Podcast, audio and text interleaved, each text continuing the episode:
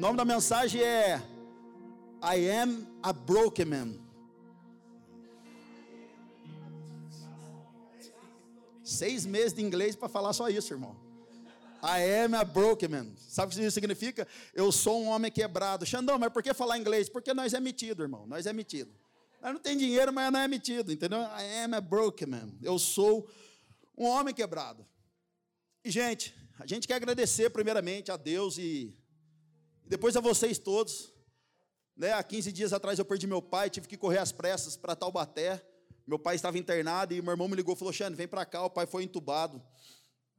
E acho melhor você vir para cá.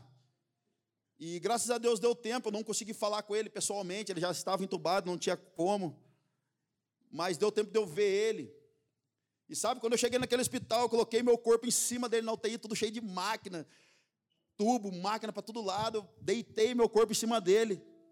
Irmão, pensa um cara que usou todas as artimanhas de crente e eu usei aquele dia. Deus, cura meu pai, eu sou seu filho amado. Irmão, todo o jargão gospel evangélico eu usei ali para meu pai sair daquela condição.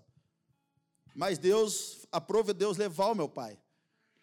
Sabe, e daí aquele processo todo de correria, com caixão, com velório, reconhecer corpo. Na sexta-feira ele faleceu. No sábado nós estávamos no velório. Quando enterramos meu pai no sábado, por volta das dez e meia da manhã, fui embora para casa, a gente descansou, estávamos 24 horas acordados, não tínhamos dormido nem comido nada. Toca o telefone da Marcela e fala: Marcela, acabaram de entrar na casa do seu sogro, irmão. O corpo do meu pai nem tinha esfriado direito, roubaram a moto da casa do meu pai. Entraram da casa dele, roubaram a moto. Eu falei, mano, só pode ser um velório de cinema isso aqui, um enterro de cinema. E aí, conseguimos pegar a moto de volta, fomos lá. Meu pai mora num bairro meio perturbado lá em Taubaté. A gente teve que ir lá. Graças a Deus, a Polícia Militar nos ajudou. A gente tinha alguns amigos. Resgatamos a moto de volta. Mas uma cena dentro do velório, no momento que a gente estava no velório, eu fiquei pensando, porque a Bíblia diz o seguinte, cara, que é melhor você estar na casa do luto do que na casa da alegria. A casa do luto faz você pensar na vida, faz você refletir a sua vida, refletir a, vida da sua casa, os seus filhos. De repente chegou uma prima minha na hora do velório. Eu falei: "E aí, prima, tudo bem? Você está bem?" "Não tá, né?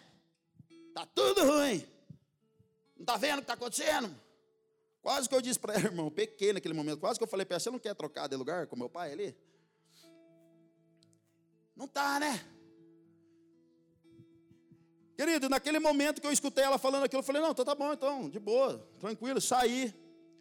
Falei: Jesus, já estou angustiado, já estou com dor dentro de mim. Meu pai faleceu, meu pai era um pai incrível, um amigão, um avô sensacional, meu brother. E agora essa menina apavorando aqui. Daqui a pouco vem uma outra mulher e fala assim para Marcela: cadê, cadê a, a ex-mulher dele? Cadê a ex-mulher? Diz que ela é bonita, né? Ela vai vir aqui ou não vai? Olha só o tipo do velório, irmão. Eu falei, meu Deus do céu. Naquele momento, aquela loucura, todo, todo mundo falando, eu falei, Jesus, por favor, ora por mim aqui. Eu falei, Jesus, alguém precisa orar por mim, Jesus, me dá o Espírito Santo, preciso do Espírito Santo. E de repente o Senhor falou comigo ali, ele disse assim: para que você quer o Espírito Santo se ele já está em você? Irei para o meu pai, mas deixei, deixarei o consolador, irmão. Deixa eu dizer uma coisa: tudo que nós busca, buscamos fora de Cristo é pecado. Tudo que nós buscamos que não é o Senhor é pecado. Quando você briga com a sua esposa, não erga a mão, pelo amor de Deus. Quando, mas quando você briga com a sua esposa, você fica bravo, você fala, vou no shopping, vou gastar e vou comprar sapato. Ah, tá louco, perdi o emprego hoje, estou meio deprê, vou encher a cara. Ah, meus filhos tiraram nota baixa, minha casa não está legal, a parte financeira está ruim, quer saber? Eu vou comer. Então a gente vai buscar uma satisfação que não é em Cristo. E querido, essa satisfação ela é até momentânea, mas só Cristo pode suprir ela eternamente.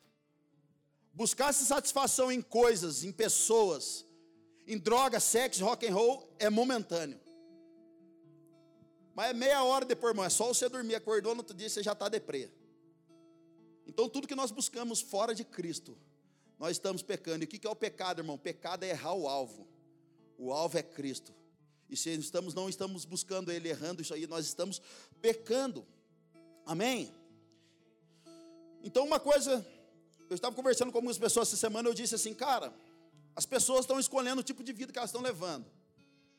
Gente, é tanta zoeira por aí, é tanto, tanta coisa zoada por aí. É tanta gente deturpando o evangelho, é tanta gente querendo achar um versículo bíblico para aprovação da vida errada que ela leva.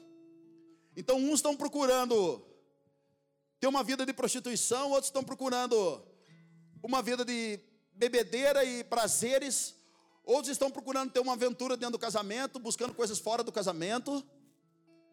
Outros estão trazendo coisas mundanas para dentro da igreja, coisas mundanas para dentro de casa, achando que isso vai ser uma saída. Então nisso nós começamos a praticar esse tipo de coisa, começamos a errar o alvo. Começamos a parar de buscar o alvo, de buscar essa paz, a paz que excede todo entendimento. Então, essa semana eu disse para as pessoas, cara, nós precisamos decidir. Como líderes na igreja, como membros da igreja, nós precisamos decidir uma coisa. Qual é, Xandão? Viver para a glória de Cristo. Então, Deuteronômio 28, ele dá um caminho para a gente. Se nós formos fiéis ao Senhor, servir ao Senhor, obedecer aos seus mandamentos, a Bíblia diz que nós temos uma garantia ali. Toda a nossa casa será próspera, toda a nossa família será próspera, os nossos filhos serão uma bênção, o fruto da, do ventre das mulheres serão prósperos e será uma bênção, as nossas terras irão produzir coisas boas. Então ali é um caminho. Nós precisamos decidir viver. Gente, de verdade, tem um monte de crente, desculpa a expressão, mas eu não aguento mais, gente, de verdade, acho que nem a terra aguenta mais, nem nem o diabo acho que aguenta mais, crente frouxo. Irmão, os dias são maus. E talvez alguns de nós não percebeu as coisas que estão tá acontecendo ainda. Os dias são terríveis se a decisão do nosso coração não for jogar, ser lançado na mão do Senhor para que Ele tome posse disso, nós vamos sofrer nesses dias. Acabaram de descobrir uma caverna, acho que na, não sei se foi na China, algum lugar aí. Entraram lá onde eles estavam pregando o Evangelho, assassinaram todas as pessoas que estavam lá, todas, homens, mulheres e crianças. Sabe por quê? Porque eles não negaram o nome que é sobre todo nome. Um dia mandaram uma carta aos missionários. No Afeganistão, não lembro. Onde foi, mas a carta dizia assim: Olha, nós estamos orando por vocês, para que o Senhor livre vocês daí. Nós estamos orando para que o Brasil mude, para que o Senhor intervenha no Brasil. Sabe qual foi a resposta desses missionários? Não ore para que o Senhor nos livre, ore para que aqui nessa região tenha um avivamento. Vamos lá, alguém. Vamos lá, alguém. Será que nós estamos preparados para isso? Nós precisamos decidir, cara. Nós precisamos decidir. Faz três anos que eu e minha casa tem sofrido dores de parto, cara. Nós perdemos uma filha antes da Malu, veio a Malu, perdemos uma depois com três dias. Quebramos financeiramente o ano retrasado, do Senhor ter nos erguido novamente. Agora perdemos o meu pai, perdemos uma tia da Marcela recentemente, que era, que era bem próxima. Querido, faz três anos que o Senhor resolveu nos esmagar. Xandão, mas você não sofre? Lógico que eu sofro, cara. Você não chora? Lógico que eu choro, cara. Se eu não ficar triste, lógico que eu fico triste, porém eu tenho uma saída. A minha saída é nos colos de Jesus, é no colo de Jesus, é o afago de Jesus, é o abraço de Jesus. Faz três anos que o Senhor está tá moldando a gente. E para que, Xandão, Deus faz isso? Para sobrar só Ele, irmão. Para sair o pior de, do, do Xandão e ficar só o melhor dele em nós. Então, uma coisa eu tenho para dizer para você, irmão: todas as provas que eu e você estamos vivendo, querido, ela só está levando a gente para um lugar, para o centro da vontade de Deus, para a vontade plena de Deus. Ela só está levando, sabe, uma das características, uma das ferramentas que Jesus usa na minha vida e você para forjar o nosso caráter, sabe qual é, irmão? O sofrimento. O sofrimento, cara. Então, Deuteronômio 28, ele é um convite. Quer ser feliz? Decida andar comigo. Eu sou a videira verdadeira. Sem mim nada podeis fazer, irmão. Esse é um convite. Abra comigo em João capítulo 11, verso 1. Nós vamos ler Bíblia hoje, irmão. Querida, a nossa geração precisa apaixonar pela Bíblia e não mais pelo podcast. A nossa geração precisa ler Bíblia, irmão. Precisa mergulhar na Bíblia. Eu amo a minha Bíblia, cara. Eu sou daqueles de Bíblia de papel ainda. Não consigo ficar lendo Bíblia no celular, eu gosto de papel, que deu desenho, escrevo, pinto. A gente precisa ler Bíblia, gente. Nós vamos mergulhar bastante aqui nesse texto, então mantenha aberto. João capítulo 11, verso 1. Nós vamos mergulhar até o verso 44, mas nós vamos em partes. Havia um homem chamado Lázaro, ele era de Betânia, do povo, do povoado de Maria e de sua irmã Marta. E aconteceu que Lázaro ficou doente. Maria, sua irmã, era a mesma que derramara perfume sobre o Senhor e lhe enxugava, enxugara os pés com os cabelos. Então as irmãs de Lázaro mandaram dizer a Jesus: Senhor, aquele quem amas está doente. Ao ouvir isso, Jesus disse: Essa doença não acabará em morte, é para a glória de Deus, para que o Filho de Deus seja glorificado por meio dela. Irmão, você pode perguntar para mim, Xandão, você não cria que seu pai podia ser curado? Eu cria, mas ele não foi. E aí, querida, a minha, a minha crença não é somente na cura, a nossa crença deveria ser também na eternidade. Se Deus não curou ele agora, na eternidade não tem doença. Se Deus não tratou o câncer agora, na eternidade não vai ter. Então mantenha os nossos olhos fixos é na eternidade e não nas coisas passageiras dessa terra. Amém? Já já eu vou encontrar com o Gilson lá, meu gordão, chegado meu. Mas agora Jesus aprova levá-lo. Verso 5: Jesus amava Marta, a irmã dela e Lázaro. No entanto, quando ouviu falar que Lázaro estava doente, ficou mais dois dias onde estava. Olha o papo de Jesus. Eu já saí correndo para Taubaté, irmão, mas Jesus fez ficar mais dois dias onde ele estava. Depois, de, depois disse aos discípulos: Vamos voltar para a Judéia. Esses disseram, mestre, há pouco os judeus tentaram apedrejar-te, e assim mesmo vai voltar para lá? Jesus respondeu: O dia não tem 12 horas. Quem anda de dia não tropeça, pois vê a luz desse mundo. Quando anda de noite, tropeça, pois nele não há luz. Até aí. Irmão, olha só, Jesus está longe dos amigos, de repente ele fica sabendo que Lázaro está doente, então ele fala: Cara, beleza, está doente, vou ficar mais dois dias aqui. Depois de dois dias ele fala para os amigos dele: Olha, vamos voltar para a Judéia, vamos voltar para Betânia. Lázaro não está muito bem, está tá ruim. Aí os discípulos falam assim para ele: Jesus, peraí, a gente quase foi apedrejado, a gente quase perdeu a vida lá, cara, e você vai voltar para lá. E aí Jesus dá uma resposta maravilhosa, que ele fala assim, o dia não tem 12 horas, quem anda de dia não tropeça. Irmão, a luz da Bíblia é a palavra de Deus, amém? Então a resposta de Jesus, ele está dizendo o seguinte, quem anda na luz da palavra, isso é para quem anda na luz da palavra e não na escuridão do passado. Ou seja, o que Jesus está dizendo para os discípulos? Vocês tiveram uma experiência ruim lá atrás. Vocês serviram no ministério lá atrás que machucou vocês. Irmão, sabe por que, que muitas pessoas se machucam no ministério? Porque eles acham que o ministério é deles. O ministério é de Jesus, irmão. Sabe por que, que as pessoas tratam as pessoas dentro do ministério como chefe delas? Porque elas acham que o ministério é delas. O ministério é meu, eu que mando. Irmão, já reparou as crianças?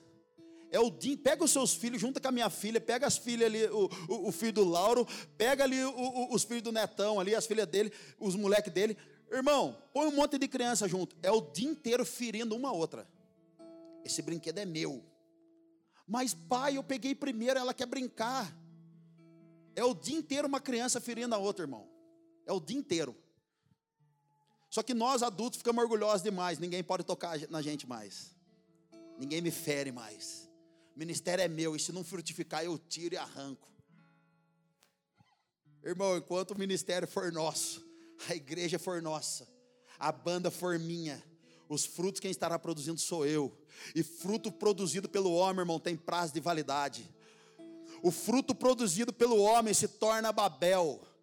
É confusão, mas o fruto gerado pelo Espírito de Deus traz vida, traz renovo, traz cura, traz transformação, traz alegria, traz o óleo da alegria, irmão. Mas Xandão, eu fui ferido, agora vou voltar no ministério que eu fui ferido, irmão. Você quer voltar para o lugar onde você foi ferido? É lá que você vai ser curado também. Um dia a Marcela me ligou e falou assim para mim, Xande, eu vim aqui visitar o Samuel, filho da Érica, do, do, do Leandro. E você não acredita, ela estava em pranto. Eu falei, o que foi, amor?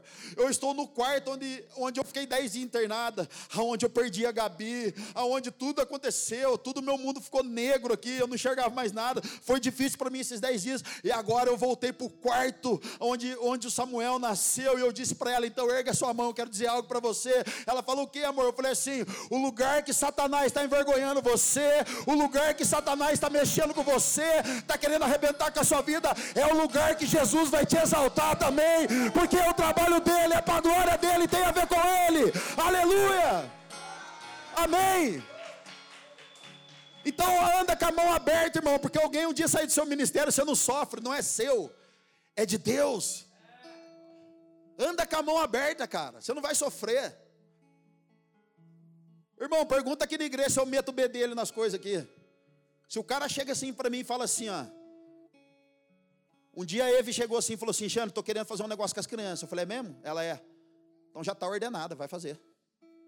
Xandão, eu sonho em trabalhar com os jovens. É mesmo, irmão? Vai fazer. Xandão, eu sonho em ter um ministério de boazinha. Vai servir. Na poema a gente ordena os outros rapidinho, irmão. Xandão, quero ter um trabalho de evangelismo aqui. Chega aí, vamos, pega o óleo, vamos ungir. Você vai que vai, irmão. Querido, a igreja não é feita de um homem só, a igreja é feita pelo corpo de Cristo. Não sou eu que faço, é o próprio Senhor que dá o crescimento disso tudo. Vamos lá, alguém. Então Jesus está falando, cara, vocês estão com medo de voltar para onde vocês foram feridos? A palavra de Deus, a Bíblia é a palavra de Deus, então, ou seja, nós estamos andando diante da, da luz. E se você, querido, não quer voltar a fazer o que você fazia porque você acha que você foi dodó e machucado, querido, você está dando mais atenção para a voz da sua ferida do que a voz de Deus que está chamando você para o novo. Vamos lá, alguém. Como diz o Danduque, Come on. Come on, big boy.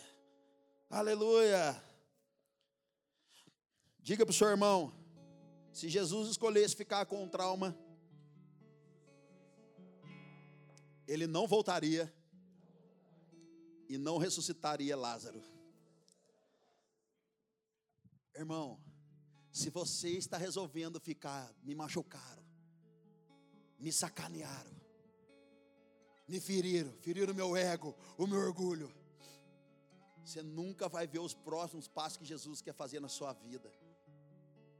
Querido, se nós fixamos os nossos olhos no nosso eu, olha que legal, a disciplina, irmão, ela é contra o pecado, mas a poda de Jesus é para frutificação. A disciplina é para arrebentar o pecado e sumir com o pecado. Mas a poda é para sumir com o eu.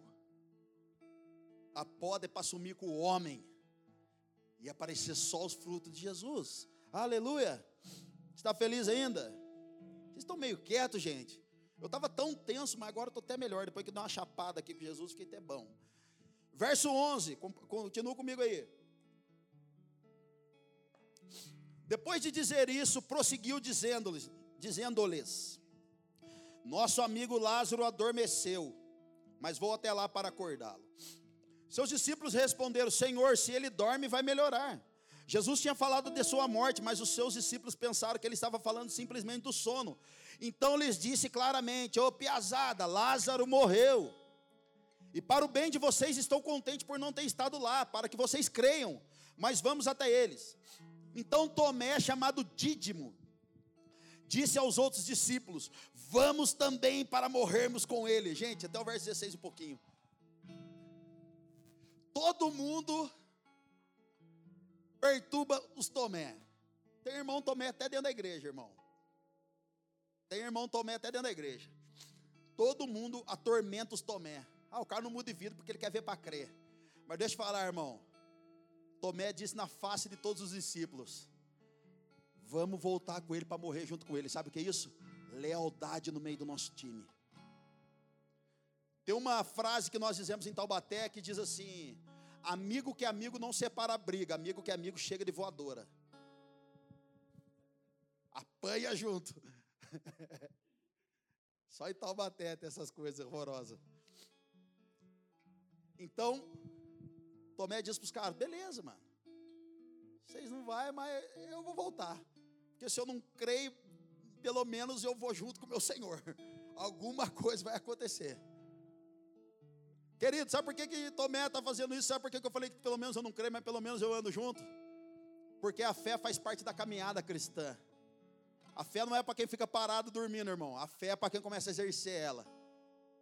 A fé é na caminhada. Você precisa caminhar e começar a crer. Tem que parar de duvidar e começar a crer. Tem que parar de cima, será que Deus vai fazer? Irmão, não existe a palavra será no vocabulário de Deus. Existe a palavra haja e houve luz, haja, haja águas e houve água.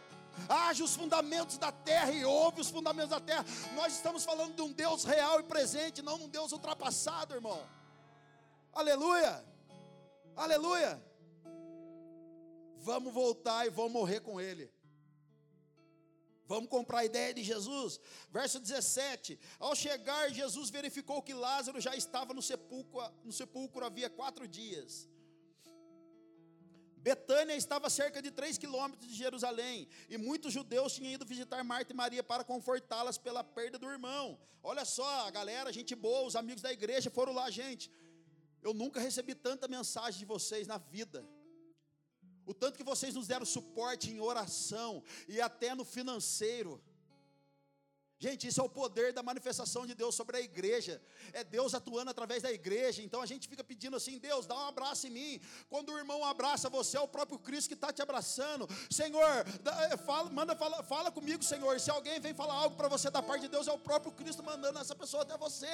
Então, no momento que eu estava me sentindo sozinho, alguém de vocês mandou mensagem para mim. Alguém de vocês falou: Cara, você está bem? Algum de vocês quiseram pegar o carro e ir para lá. Eu falei: Não, pelo amor de Deus, fica aqui.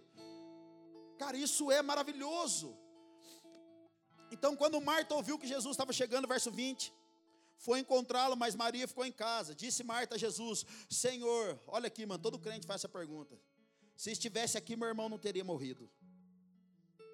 Próximo verso. Mas sei que mesmo agora Deus te dará tudo o que pedires. Olha o reconhecimento da soberania de Deus, cara. Disse-lhe Jesus: O seu irmão vai ressuscitar. Marta respondeu: Eu sei que ele vai ressuscitar na ressurreição, no último dia. Disse-lhe Jesus: Eu sou a ressurreição e a vida. Aquele que crê em mim, ainda que morra, viverá. E quem vive e crê em mim não morrerá eternamente, querido. Ninguém pode matar aquilo que já está morto. Cara, ninguém pode matar aquilo que já está morto. Por isso que Paulo diz: viver é Cristo, mas o morrer é lucro. É andar como um homem quebrado, você não vai ser seduzido por coisas fáceis. É andar como um homem quebrado, você não vai ser seduzido pelo jeitinho brasileiro. É andar como um homem quebrado, você não vai ser seduzido pelo gato net. É andar como um homem quebrado, você não vai ser mais ferido porque alguém falou algo de você, querido é andar como homem quebrado, moído por Deus, que você não, não se fere mais, ao invés de você xingar, você agora abençoa. Eu sou a ressurreição e a vida. Daí, verso 26: Quem crê em mim não morrerá eternamente. Você crê nisso?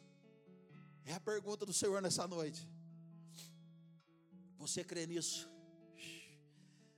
Verso 27, ela lhe respondeu: Sim, Senhor, eu tenho crido que tu, tu és o Cristo, o Filho de Deus que devia vir ao mundo. E depois de dizer isso, foi para casa, chamando a parte, Maria disse-lhe: O mestre está aqui, está chamando você.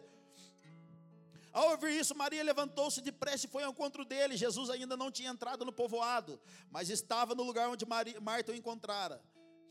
Quando notaram que ela se levantou depressa e saiu, os judeus que estavam, confort, estavam confortando em casa seguiram-na supondo que ela ia ao sepulcro para lhe chorar. Chegando no lugar onde Jesus estava e vendo, Maria prostrou-se aos seus pés e disse: Irmão, sabe o que é se prostrar? É adorar antes de pedir alguma coisa. Todas as pessoas que estiveram diante de Jesus se prostraram e o reconheceram. Não existe, querido, adoração de pedir, a adoração é de entregar. A adoração é de reconhecer. Querido, antes de pedir algo para Deus, o reconheça e o adore. Senhor, se estivesse aqui, meu irmão não teria morrido. Gente, olha só que engraçado, cara. crise de Marta e Maria. Se você não tivesse aqui, meu irmão não teria, não teria morrido. Ela está dizendo assim: você demorou demais para chegar. Sabe o que ela está dizendo? Quando eu precisei do Senhor, o Senhor não estava. Onde está o Senhor? Irmão, esses dias um amigo meu mandou assim para mim. O Eric Murphy. Do Smurf. É o Murphy. Murphy. O Eric ligou para mim e falou assim: Xandão, estou uma hora e meia no meu quarto adorando Jesus, cara. Já troquei as músicas, coloquei morada, não deu certo. Agora coloquei Vilas Boas. Agora, agora coloquei lá o, o David Keelan, não dá certo. Cara, estou aqui uma hora e meia assim, tentando sentir Deus, não sentir Deus, mano. O que está acontecendo, cara? Eu falei, ô cabecinha, mas quem falou que Deus você sente? Xandão, mas nem um arrepio. Falei, irmão, é frio que você está sentindo, não é Jesus, é frio. Querido, Deus não se sente, Deus é reconhecido. Nós não sentimos Deus no culto, nós reconhecemos Ele aqui. Nós não sentimos Deus para ver se a gente adora. A gente chega adorando e fala: Senhor, recebe a minha adoração. A gente não sente, a gente crê, a gente pede, a gente ora a gente canta. E se Ele está aqui, se a gente está sentindo arrepio, não está, irmão não é problema, o importante é que a fé está sendo aplicada, a nossa fé está sendo declarada, e nós estamos dizendo: Senhor, se o Senhor está aqui ou não está, eu adoro o Deus da minha vida, aleluia. Tá louco, Xandão, mas eu estou orando esses dias. Eu estava no, no, GC visitando a Renata, lá do, do norte do Paraná. Falou assim: Ai meu Deus, estou ajudando aqui minha casa, minha sogra e todo mundo. E parece que quanto mais a gente ora, mais pior o negócio. Falei, é isso aí mesmo. Irmão, você ora para alguém que usa droga na sua casa, ele usa mais droga ainda. Você ora para o seu marido se converter, ele piora mais ainda. Você ora para a esposa, para o casamento, parece que piora tudo. Fala, meu Deus do céu, mas eu oro, piora. A verdade não é que eu oro e piora, irmão. A verdade é que já está pior faz tempo. É que a sua oração agora começou a mover o mundo espiritual. E existe uma guerra no mundo espiritual. Porque quando você ajoelha e fala, Senhor, cuida do meu filho. Querido, eu acredito fielmente que é dado ordem a anjos para cuidar do seu filho. Então nisso começa uma guerra de Satanás e os anjos de Deus, falando: esse ninguém toca, esse é meu, esse é meu.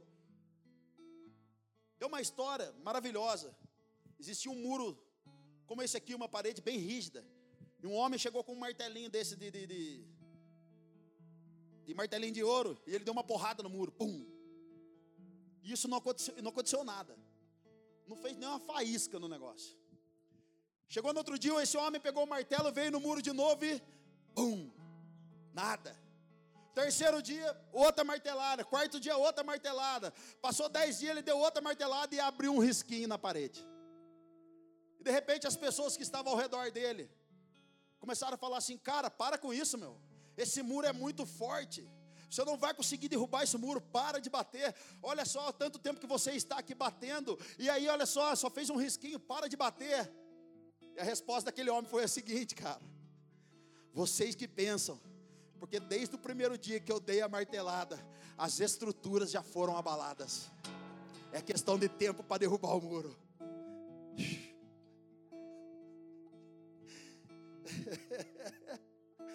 Querido, você está orando, continua.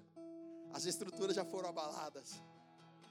Se você está orando pelo seu casamento, pela sua vida, sua família, continue declarando: pois as estruturas já foram abaladas, em breve elas estão caindo, em breve elas cairão, em breve as correntes cairão, em breve aquilo que está aprisionando alguém vai ser liberto, porque o dia que a gente aprender a adorar, cantar e a ter fé, querido, é basta só cantar um pouquinho, que as paredes vão cair, os muros vão cair, as grades vão se abrir, e aquele que estava cativo será liberto do seu cativeiro. Vamos lá, alguém. Paulo e Silas presos, eles começam lá. Entra na minha casa, entra na minha vida. E de repente a Bíblia diz que faz um barulho. Eles ficam tudo assustados. Os muros caem, as correntes se quebram. Querido, continue adorando.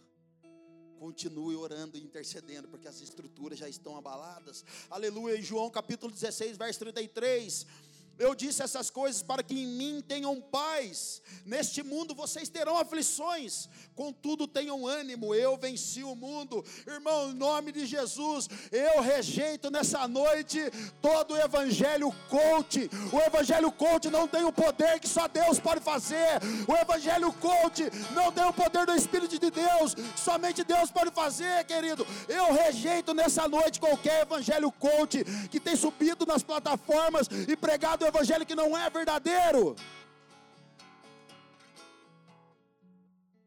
Eu rejeito, cara.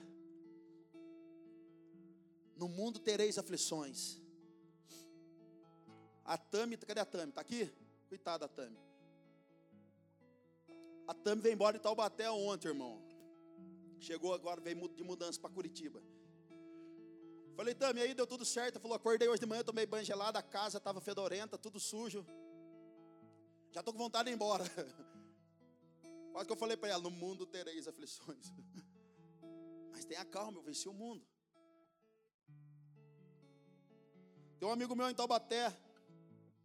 Ele é advogado criminalista.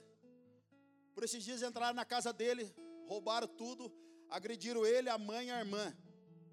E ele me ligou e falou assim para mim: Xandão, eu vou atrás dos caras para ver quem que fez isso, porque os caras estavam de capuz, eu não enxerguei os caras. Porque eu não admito isso acontecer comigo.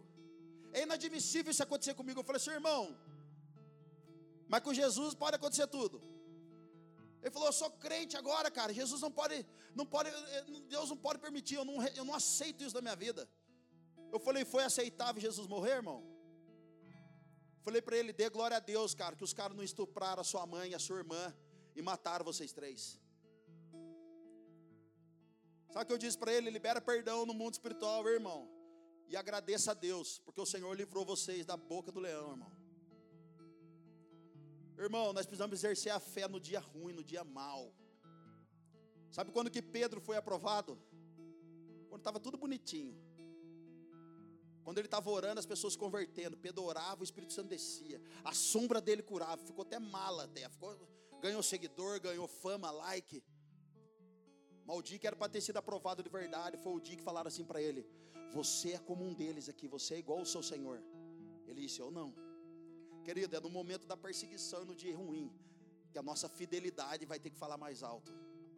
É no dia que não tem dinheiro. É no dia que não tem nada para comer, só tem o miojo lá para dividir em cinco.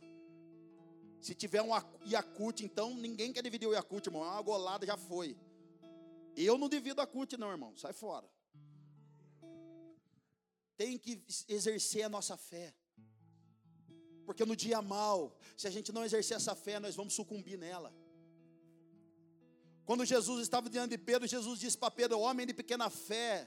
Jesus está falando para ele, a sua fé, Pedro, é pequena, você precisa desenvolver ela. Porque se você não desenvolver essa fé, você vai sucumbir nela. No entanto, que a fé de Pedro não foi, não foi exercitada. A fé de Pedro, ele, ele cria num Jesus presente, não num Jesus eterno.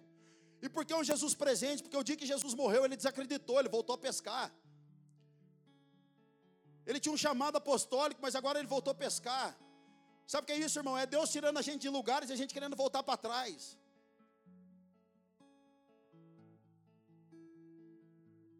Se você não investir na sua fé, se você não investir na empresa que você está abrindo, se você não investir no seu chamado, no seu ministério, se você não investir em pessoas, se você não investir em qualquer outro lugar que você faz aqui dentro da igreja ou fora da igreja, está propenso a tudo isso desaparecer. Nós precisamos exercer essa fé e praticar essa fé, investir nela. E como que eu faço isso, Xandão? Tempos de oração, tempo de leitura bíblica, tempo de adoração. É assim que nós exercitamos a fé. Continuando o texto aí no verso 33 de João 11.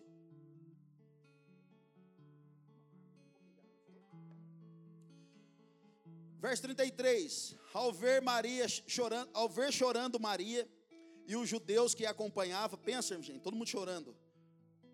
Jesus agitou-se no espírito e perturbou-se. Onde o colocaram? perguntou ele.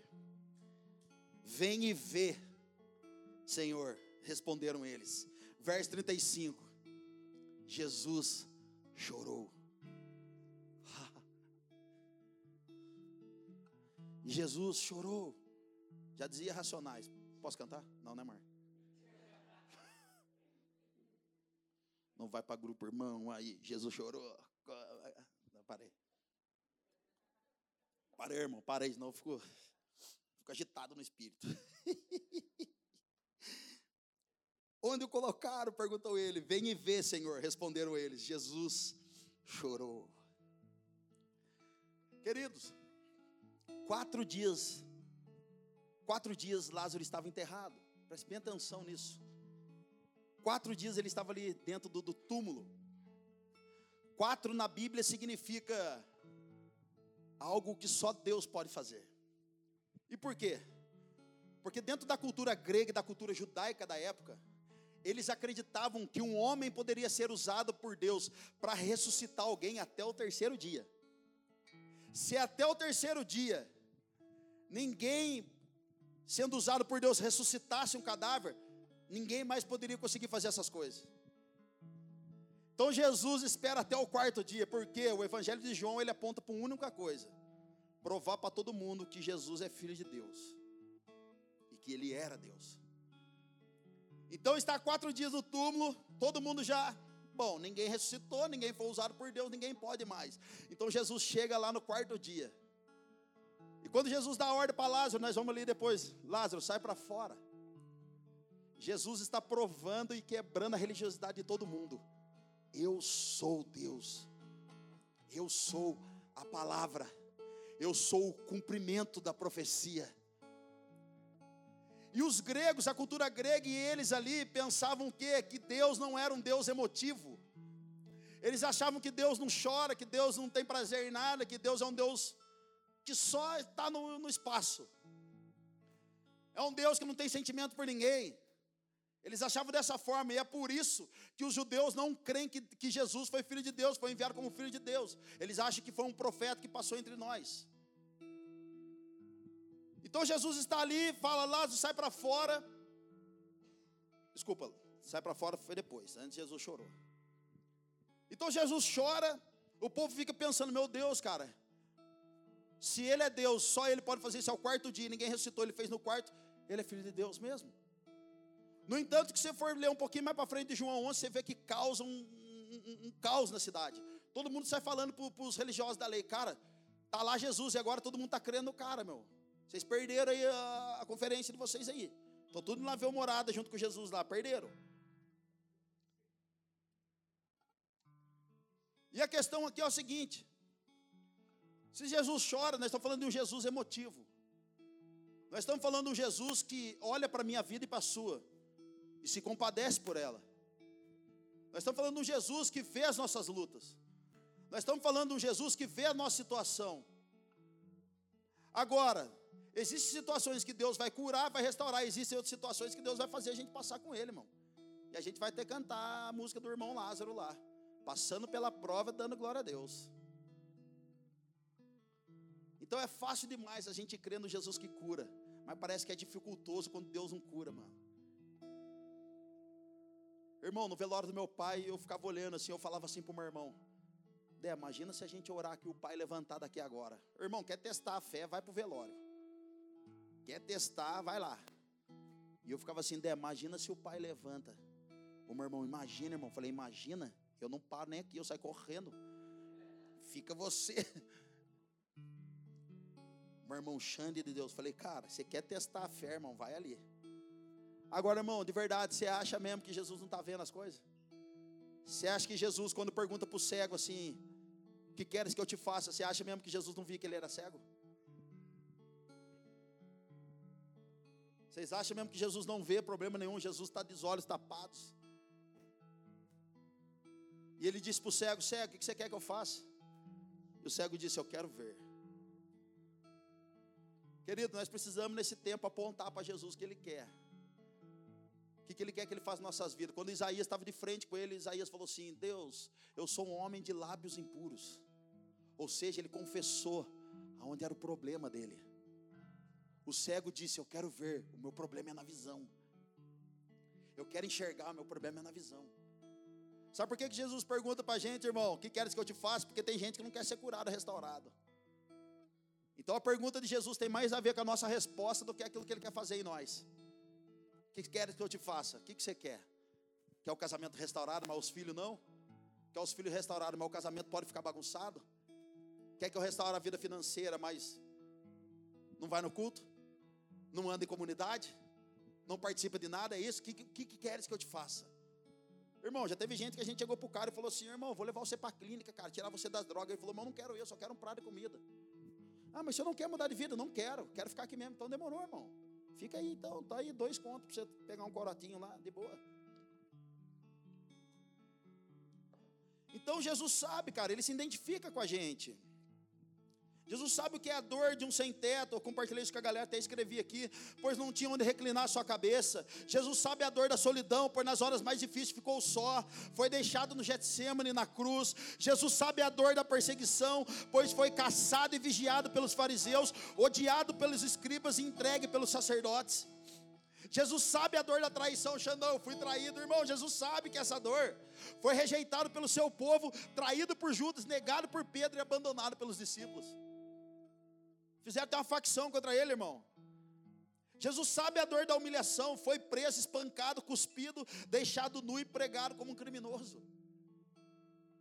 Jesus sabe da dor da enfermidade, pois tomou sobre si a nossa dor e a nossa enfermidade. Jesus sabe a dor da morte, cara, pois suportou ela para nos trazer a vida. Uau! Então, 1 Pedro capítulo 5 fala da garantia do nosso chamado. O Deus de toda a graça que os chamou para a sua glória eterna em Cristo Jesus, depois de terem sofrido durante pouco tempo, os restaurará, os confirmará, lhe dará forças e os porá sobre firmes alicerces. Sabe o que é isso? O Senhor nos confirmará, eu sim sou, sou, sou o Senhor de vocês, vocês são o meu povo. Tenho um chamado, tenho uma promessa para vocês. Ele está dizendo aqui: os confirmará, os restaurará, todas as coisas serão restauradas. Xandão, mas em terra, irmão, a busca de Abraão não foi para ter bênçãos na terra, mas foi para ter para bênçãos espirituais. A nossa busca não é, não, é, não é terrena, a nossa busca é celestial vai nos dar força para continuar e nos colocará sobre firmes alicerces, ou seja, não ficaremos mais balançando de um lado para o outro como um bambu, como uma vareta ou sei lá o que. Agora estamos findados na rocha que é Cristo. Pode vir as águas, pode vir as tempestades, pode vir o furacão, pode vir o tremor de terra, nós não seremos abalados, porque a minha confiança está no Senhor. Aleluia, verso 36. Então o Senhor, os judeus disseram: Veja como ele o amava. Mas alguns deles disseram: Ele que abriu os olhos do cego não poderia ter impedido que esse homem morresse? Xandão, perdi amigos do Covid, perdi amigos por isso, você perdeu seu pai. Pô, Jesus abre o olho do cego e não poderia ter impedido que seu pai morresse ou um amigo meu morresse? Irmão, tem coisa que é a soberania de Deus e não tem resposta para isso. No verso 38, Jesus nem, nem responde isso aí. Ele já vai para outra coisa. Jesus, outra vez profundamente comovido, foi até o sepulcro. Era uma gruta com uma pedra colocada à entrada. Tirem a pedra, disse ele. Disse Marta, irmã do morto: Senhor, ele já cheira mal, pois já são quatro dias. Já, já, já faz quatro dias, disse-lhe Jesus: Não falei que se você cresce verei, veria a glória de Deus? Então tiraram a pedra. Jesus olhou para cima e disse: Pai, eu te agradeço porque me ouviste. Eu sabia que sempre me ouves, mas disse isso por causa do povo que está aqui, para que creia que tu me enviaste. Depois de dizer isso, Jesus bradou em alta voz: Lázaro, venha para fora. O morto saiu com as mãos e os pés envolvidos em faixa de linho e o rosto envolto num pano. Disse-lhe Jesus: Tirem as faixas dele e deixem ele ir. Irmão, segundo o pastor Hernandes Dias Lopes, ele disse que Jesus não disse morto, sai para fora, ele disse Lázaro. Porque se ele dissesse morto, sai para fora, todos os mortos daquela época iriam ressuscitar. Uau, louco, né? Meu Deus do céu. Então ele disse: Lázaro, sai para fora. E quando Lázaro sai para fora, eles removem a pedra, e Lázaro sai envolto. Ele fala: Cara, tira a faixa dele e deixa ele ir. Irmão, mas o que chama a atenção do texto é o seguinte: tirem a pedra. Tirar a pedra, sabe o que é? É você remover algo da sua vida, do seu coração, que já está cheirando mal e você não quer que o cheiro saia para fora. Tirar a pedra é remover da sua vida algo que te impede de caminhar. Remover a pedra é dizer assim para você, cara, me diz verdadeiramente quem você é. A gente quer te ajudar, a gente quer ajudar você a crescer, a gente quer ajudar você a caminhar com o Senhor, a gente quer que você faça parte do corpo da igreja, do ministério, da família espiritual. Remover a pedra, irmão, é tocar aonde você não quer que toque. E de verdade, se você está na igreja, qualquer igreja que é igreja de verdade, irmão, nós vamos tocar na ferida. Nós vamos tocar na ferida. Nós vamos tocar na pedra. Então existem coisas que Deus não vai fazer por você, existem coisas que é você que vai ter que tirar. Existem traumas psicológicos, traumas que você sofreu na vida, ou em qualquer outro lugar que foi uma pedra que você colocou em cima, não foi o Senhor. Porque a Bíblia diz que o Senhor, Ele mesmo abre a ferida, e Ele mesmo trata da ferida. Existem feridas que você colocou uma pedra, existem feridas que você levou para dentro do seu casamento, que você colocou uma pedra, e quando seu marido toca nesse assunto, você fica brava.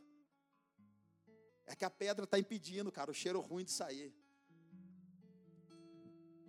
Jesus vai tirar a pedra de alguns aqui nessa noite, irmão. E se Jesus não tirar, nós vamos ajudar você a tirar. Alguns de nós essa noite está enfaixado, não consegue andar e não sai do lugar. A gente chama você para fora, você sai assim, ó. Lázaro estava vivo, irmão. Lázaro estava vivo, mas as vestimentas dele eram de um homem morto. Alguns de nós até vem no culto, vai no GC, semeia, oferta, dizima mas está com as vestimentas de um morto. Você até anda, você até fala, mas não enxerga. Está travado, está neutralizado. Alguém faixou você, cara. E quando Jesus diz assim para eles: tire a faixa dele e deixam-no ir, sabe o que é isso, irmão? É o papel da igreja. Sabe qual é o papel da igreja, irmão? Desenfaixar as pessoas no nível de morte, no nível de depressão, no, na, na, tragédia, na, na doença. É desenfaixar essas pessoas e dizer: agora vai de novo.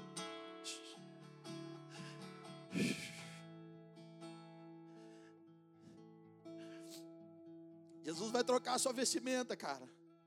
Vai trocar a minha. Tem trocado. Existem áreas da minha vida, cara, que quem tira minha vestimenta de morto é a Marcela. Existem coisas na vida dela que quem tira vestimenta de morta na vida dela sou eu. Existem coisas que você que é casado, a sua esposa que vai ter que fazer, o seu marido vai ter que fazer. Você vai ter que fazer com o seu irmão, você vai ter que fazer com a sua irmã. Agora existem coisas que a igreja vai fazer por você, cara. Desenfaixar você e dizer: Sai para fora. E olhe novamente como o mundo é belo, cara. Olhe novamente como o mundo é belo, como as coisas são legais, as coisas que Jesus propôs para nós é legais. Então, de verdade, cara, eu poderia trocar o nome hoje de Lázaro por qualquer um aqui, mas eu não vou fazer isso. Mas Jesus está gritando no seu coração: tira a pedra, cara, tira a pedra. Xandão, e como que eu começo esse processo de cura? Eu quero ser curado, Xandão. Eu quero ser restaurado. Eu não aguento mais, Xandão, carregar essa, essa enfermidade que gerou no meu coração. Carregar esse caos dentro de mim. Xandão, eu não aguento mais andar dessa maneira. Já faz três, quatro anos, um ano, seis meses que eu estou assim. Xandão, como faz para isso sair dentro de mim, querido? Existe um caminho para a cura, e o caminho é Tiago 5,16. Portanto, confessem os seus pecados um para os outros, e orem um pelos outros para serem curados. A oração de um justo é poderosa e eficaz. Querido, à medida que você chama alguém para confessar um pecado da sua vida, um problema da sua vida, você é perdoado por Deus e ao mesmo tempo você está sendo curado através do confessionamento. Da confissão, desculpa. É isso mesmo, produção? Confessionamento. Não estou assistindo Big Brother, não, tá? Confessionário, né? Está amarrado. Deixa eu com a Bíblia mesmo. Lá traz vida. A Bíblia traz vida.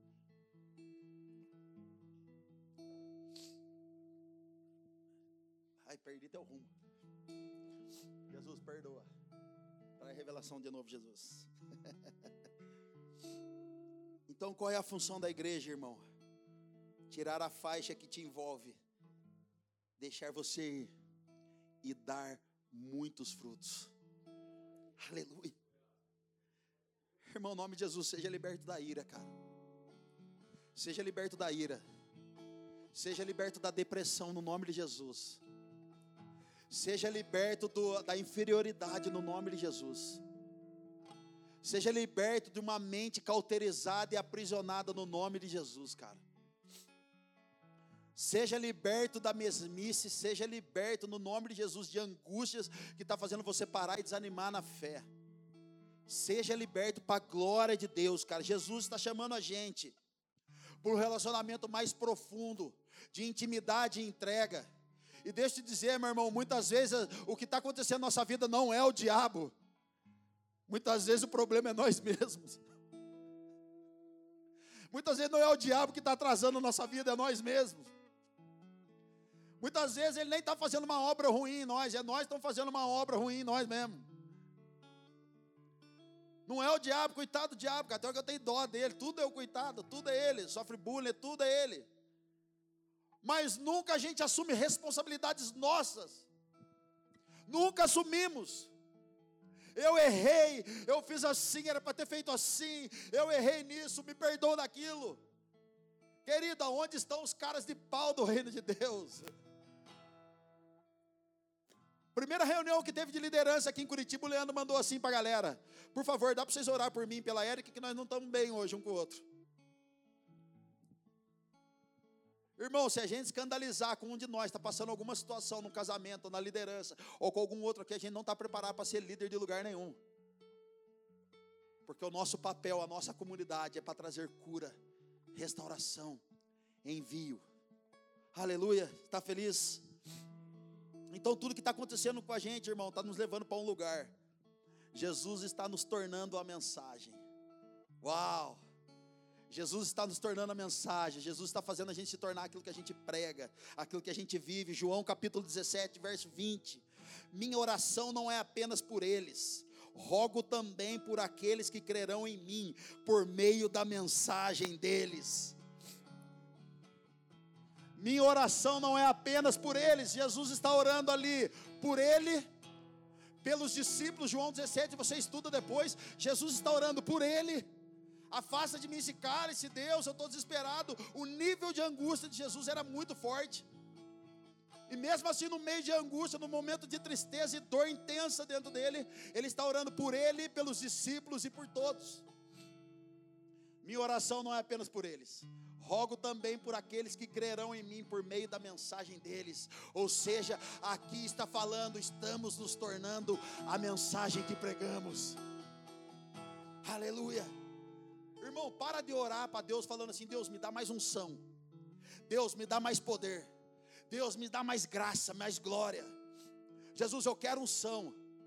Querida, a unção é resultado de uma prensa. A unção é resultado de, de um esmagamento de Deus. Quantas músicas nós já escutamos que a gente escuta e a gente começa a chorar, tamanha a unção que sai dessas canções, tamanho é o óleo que essas canções carregam, o poder de Deus que elas carregam. Sabe por quê, irmão? Porque essas canções não foram escritas quando eles estavam ganhando dinheiro. Foram escritas quando só tinha Jesus na vida deles, cara. Foi escrita quando não tinha plateia. Foi escrita quando não tinha Instagram, quando não tinha dinheiro. Estuda os salmos. A maioria dos salmos foi composta por Davi. E quando ele escrevia os salmos, foi no tempo que ele tinha perseguição, passou fome, escassez, perseguido pelo próprio povo, perseguido pelo próprio filho. De lá saíram as maiores canções que hoje a gente pode ler, e a gente lê o salmo e a gente fala: Uau, que incrível! Sabe por quê? Foi um homem que estava sendo quebrado por Deus, foi um homem que estava sendo humilhado por Deus, para chegar no lugar que Deus queria. Querido, não ache que a sua vida de crente vai ser fácil. Jesus vai humilhar a gente, vai frustrar a gente, mas também vai nos exaltar voltar no tempo certo. Aleluia. Uh! Então não peça para Deus, Deus, dá unção. Fala, Deus, me dá mais missão. Quero missão, Jesus, quero ser aprovado. Irmão, a finalidade da prova é revelar o aprovado, cara. Isaías capítulo 40, verso 4. Todos os vales serão levantados. Gente, presta atenção nisso, em nome de Jesus. Todos os vales, todos os vales serão levantados. Todos os montes e colinas serão aplanados. Os terrenos acidentados se tornarão planos. Terreno acidentado se tornarão planos os escarpos serão nivelados. Sabe o que é isso, irmão? As pessoas que estão permanecendo no Senhor, independente de situação. Você olha para a vida delas, você fala: Meu Deus do céu, será que vai viver, vai sobreviver? Elas estão aqui. Mas essas pessoas que estão permanecendo, queimando do Senhor, esperando a ajuda do céu, clamando ao Senhor, adorando e orando, adorando e orando, independente se tem, se não tem, elas estão aqui. Os vales serão levantados, o Senhor levantará essas pessoas as colinas e os montes serão aplanados, ou seja, aqueles que deveriam ser exemplos no nosso meio, aqueles que deveriam ter uma fé não vacilante, mas uma fé operante, aqueles que deveriam estar no Senhor voando e adorando e fazendo um monte de coisa, escutando a voz de Deus e aplicando aquilo que Deus está falando, esses homens serão quebrados, esses homens serão, serão colocados em prova, serão colocados em xeque, o orgulho deles será quebrado, ou seja, aquele que está no alto o Senhor vai abaixar ele novamente. Querido, se você está passando por isso, sobrevivendo, só fica aí mais um pouquinho. O Senhor em breve elevará esses vales. Os vales de ossos secos, quem olha, fala só tem osso, não tem vida.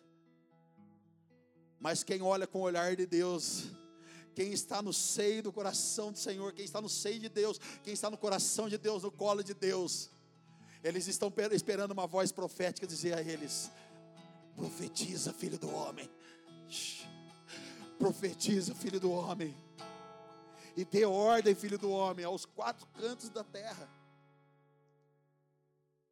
Permanece, permanece. Jesus vai quebrar o orgulho, querido, de muita gente. Talvez você não está servindo ainda porque Jesus está curando seu coração, cara. E se você tiver ferido, no lugar que você for servir, você vai espirrar sangue todo mundo. Talvez Jesus está tirando você de algum emprego para salvar você e a sua casa. Talvez Jesus está tirando você de um relacionamento para salvar você e quem você está se relacionando. Xandão, mas eu estou no relacionamento, Xandão, não aguento ficar longe do meu bofe, meu bife. Irmão, Jesus quer dar uma picanha para você, angus vaguio, você está chorando por causa de carne seca, irmão. Nome de Jesus, amém? Você que está orando para o varão e para varão, fala, Jesus, manda com carne. manda com gordurinha.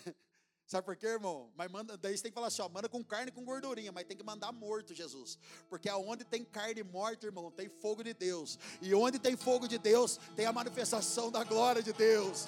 Aleluia!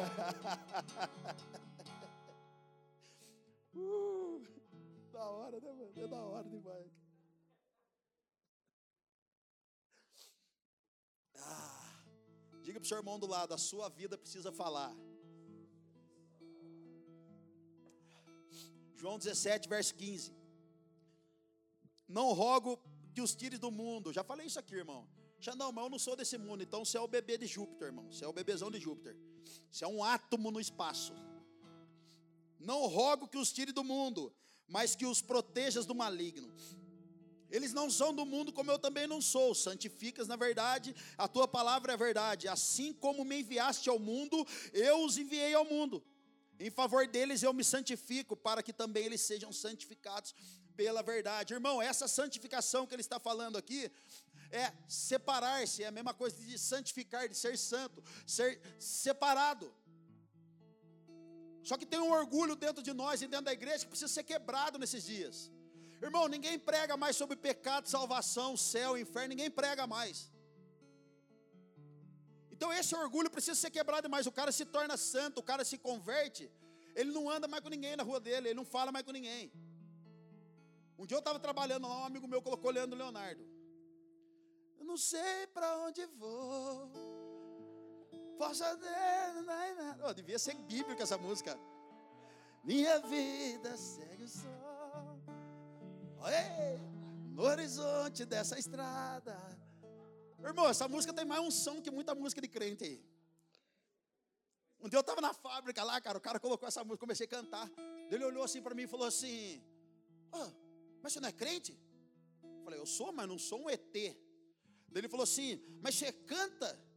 Eu falei, eu canto, irmão, eu sinto até o poder de Deus ouvindo essa música aí. Ele falou, como assim? Eu falei, irmão, o que me move não é o que sai de fora para dentro, o que me move é o que está dentro de mim para fora. E não importa se é o parabéns para você, se é inauguração do supermercado, o que, que é, irmão? Eu choro porque eu sou um novo convertido, eu tenho o coração do Senhor, eu amo Jesus, e não adianta, essas coisas não me influenciam. Sabe o que significa influência? Influência dentro para fora. Estou meio americanizado hoje.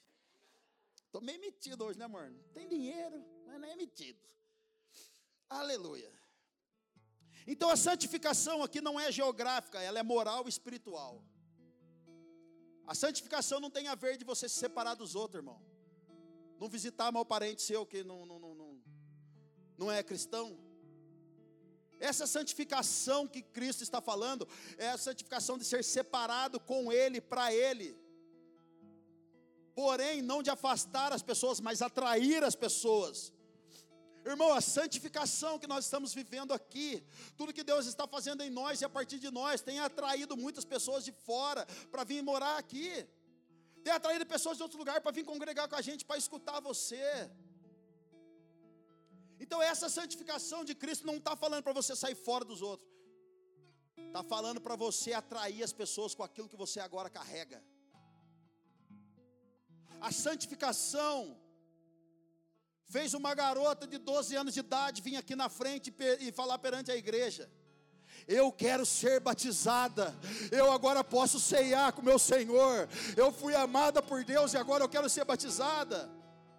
Querido, a santificação fez uma criança chegar na salinha das crianças e dizer assim: Tia Amanda, como você saiu da, da, da, da crise financeira que você tinha, porque eu quero falar para meus pais como que eles saem dessa crise também. Querido, a santificação está atraindo as pessoas para viver o novo de Deus.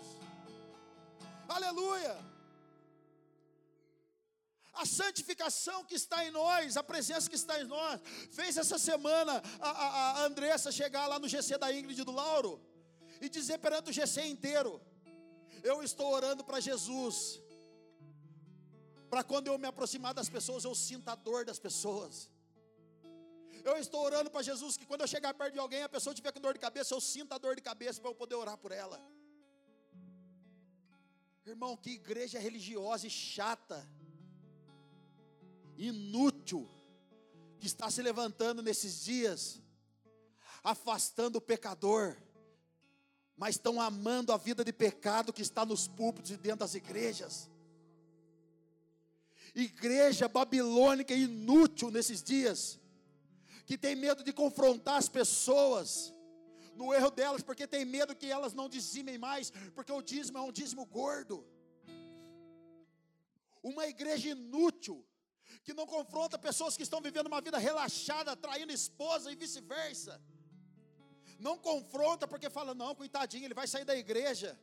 Irmão, não quer o Senhor, não quer a conversão do Senhor, vai para o diabo que carrega, mas não brinca com a noiva de Cristo. Nós não estamos de brincadeira, cara. A Bíblia diz que quando o Senhor voltar, seus olhos serão como chama de fogo as suas vestes serão brancas como as neves, os seus pés serão como latão reluzente. Na sua boca vai ter uma espada afiada, o seu cavalo branco vai estar em cima do seu cavalo branco. A sua roupa vai estar salpicada de sangue. Sabe o que é isso, irmão? É o sangue das pessoas que não quiseram andar com o Senhor, que rejeitaram o Senhor, profanaram o altar do Senhor. São essas pessoas que o Senhor vai passar o facão nos últimos dias, irmão. Xandão, mas Deus é amor. Mas Ele é justiça, irmão. Cara, no nome de Jesus, Pai. Não deixe as pessoas brincar, Senhor. Não deixe as pessoas brincar, Senhor.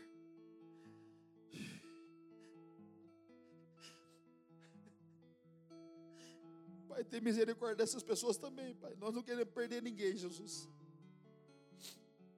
Nós não queremos perder ninguém, Jesus. Não queremos, Senhor. Xandão, mas para eu ter unção, eu preciso passar por todas essas provas? Xandão, eu preciso acontecer uma coisa ruim para ter unção? Não, irmão. 1 Coríntios capítulo 15, verso 31.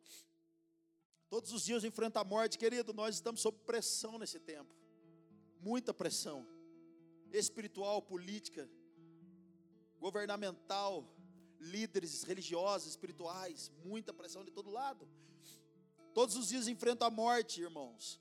Isso digo pelo orgulho que tem de vocês em Cristo Jesus, nosso Senhor. Se for por meras razões humanas que lutei com feras em Éfeso, esse feras não é cachorro, tá? Não é urso. Feras ele está dizendo aos líderes religiosos da época. Se for por meras razões humanas que lutei com feras em Éfeso, que ganhei com isso? Se os mortos não ressuscitam, comamos e bebamos, porque amanhã morreremos. Querido, sabe o que, que Paulo está falando aqui? Se Cristo não, não ressuscitou por mim e por você, do que adianta estarmos na igreja? Se Cristo não tem poder sobre a morte, do que adianta estarmos no GC?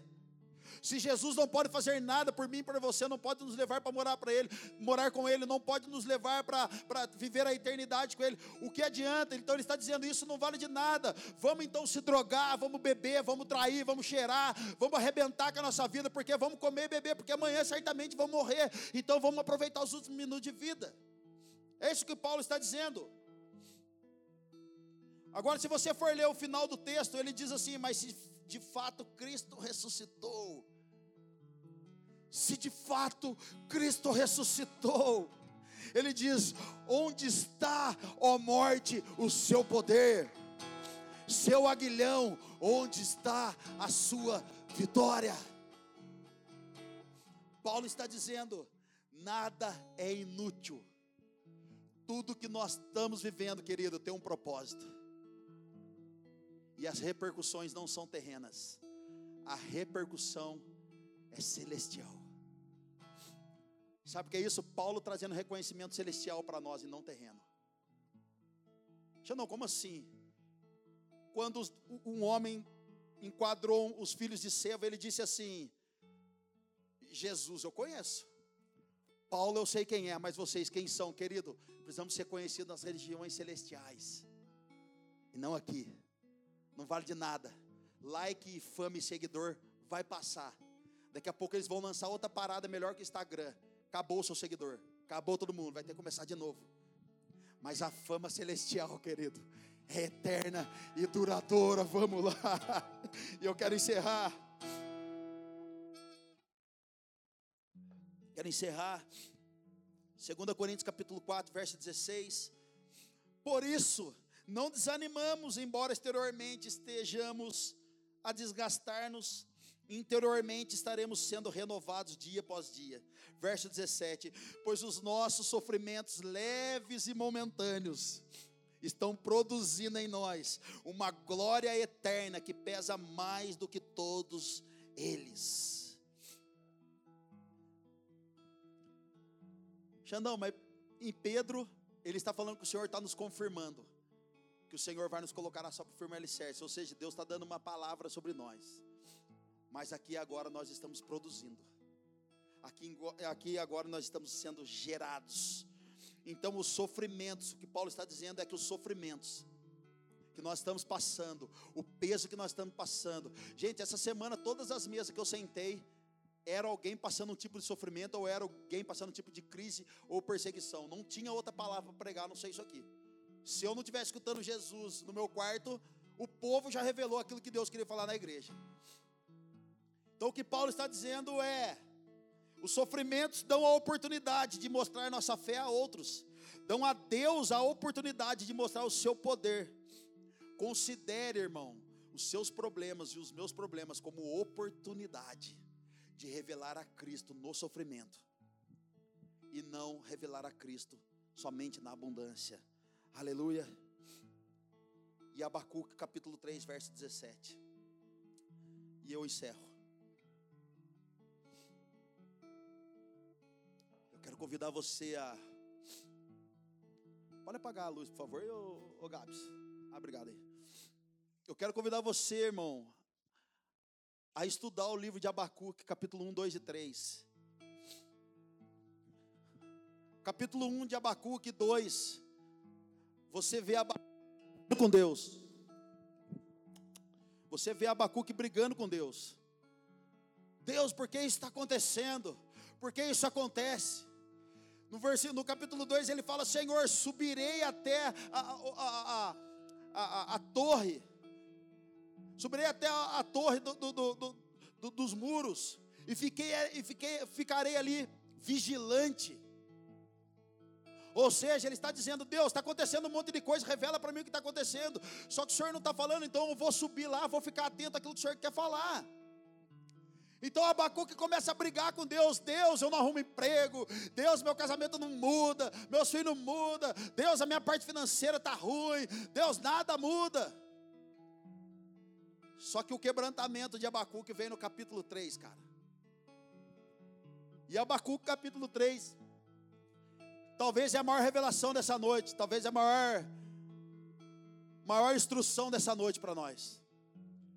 Ele diz assim: mesmo não florescendo a figueira, e não havendo uvas nas videiras, mesmo falhando a safra de azeitonas e não havendo produção de alimento nas lavouras, nem ovelhas no curral, nem bois nos estábulos, ainda assim eu exultarei no Senhor e me alegrarei no Deus da minha salvação. Ou seja, ainda que eu não veja os frutos na minha casa, ainda que o meu ministério não esteja evidente, ainda que o meu casamento não esteja completamente alinhado, ainda que os meus filhos não estejam completamente alinhados, ainda que eu não tenha resposta, ainda que eu não veja as coisas, ainda que eu não tenha instrução e ainda que o Senhor não revelou nada para mim, eu assim mesmo assim exultarei no Senhor e me alegrarei no Deus da minha salvação.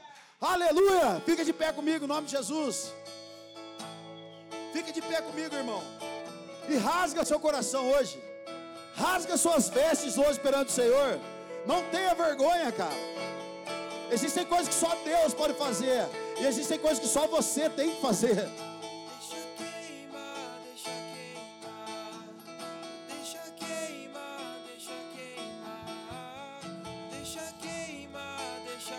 Senhor, nessa noite eu removo as pedras que me travam. Senhor, nessa noite eu retiro as faixas de linho que tem me feito andar como morto e não alguém como, como um homem vivo. Deixa queimar, deixa queimar. Ouvir.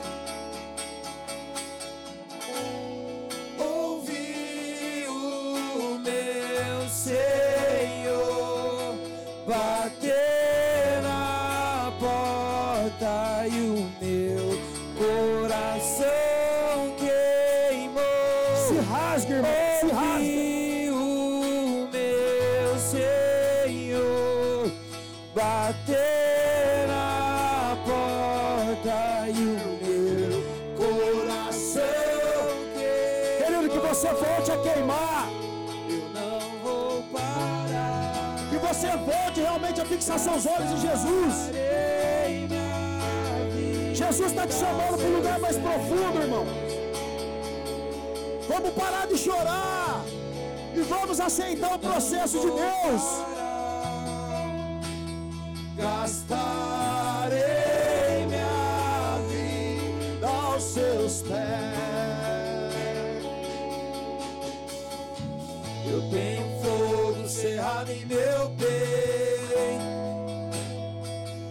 não me dá descanso. Eu não tenho descanso.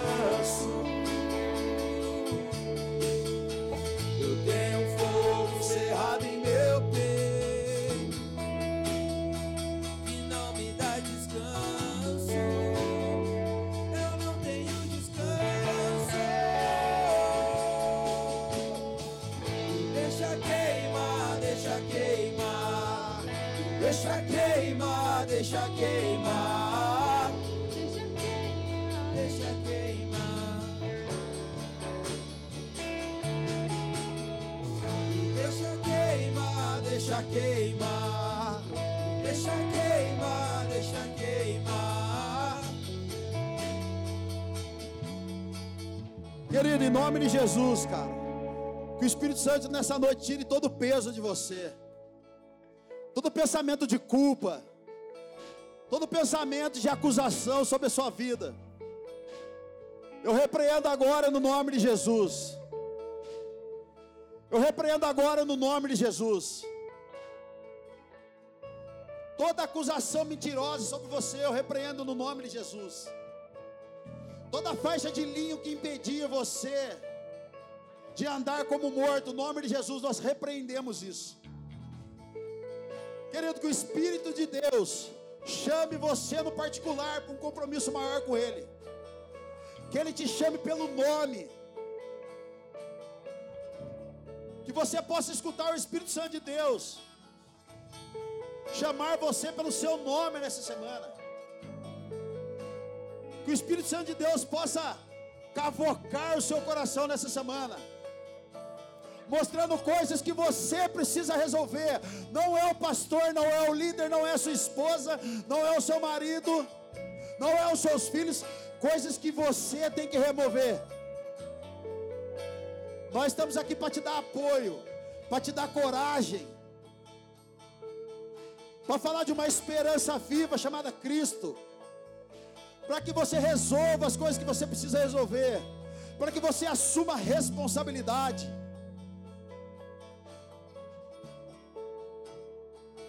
Que o seu coração seja destravado nessa noite, no nome de Jesus.